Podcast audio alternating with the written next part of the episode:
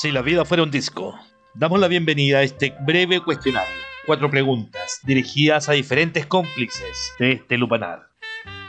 Nombre o alias. Mi nombre es Macarena, Profesión u oficio.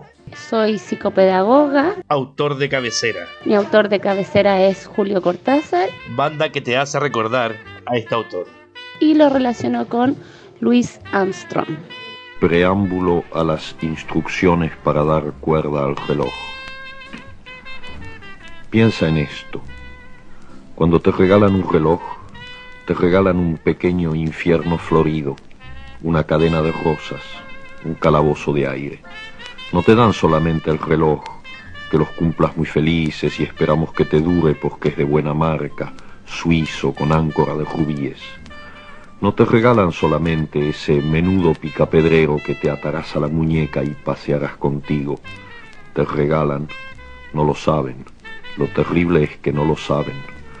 Te regalan un nuevo pedazo frágil y precario de ti mismo. Algo que es tuyo, pero no es tu cuerpo, que hay que atar a tu cuerpo con su correa como un bracito desesperado colgándose de tu muñeca te regalan la necesidad de darle cuerda todos los días, la obligación de darle cuerda para que siga siendo un reloj. Te regalan la obsesión de atender a la hora exacta en las vitrinas de las joyerías, en el anuncio por la radio, en el servicio telefónico. Te regalan el miedo de perderlo, de que te lo roben, de que se te caiga al suelo y se te rompa.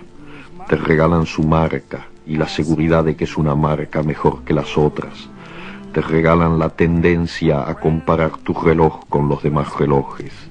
No te regalan un reloj, tú eres el regalado. A ti te ofrecen para el cumpleaños del reloj.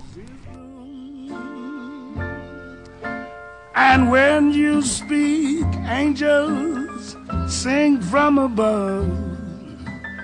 Every day word seems to turn into love song. Give your heart and soul to me, and life will always be la vie en rose.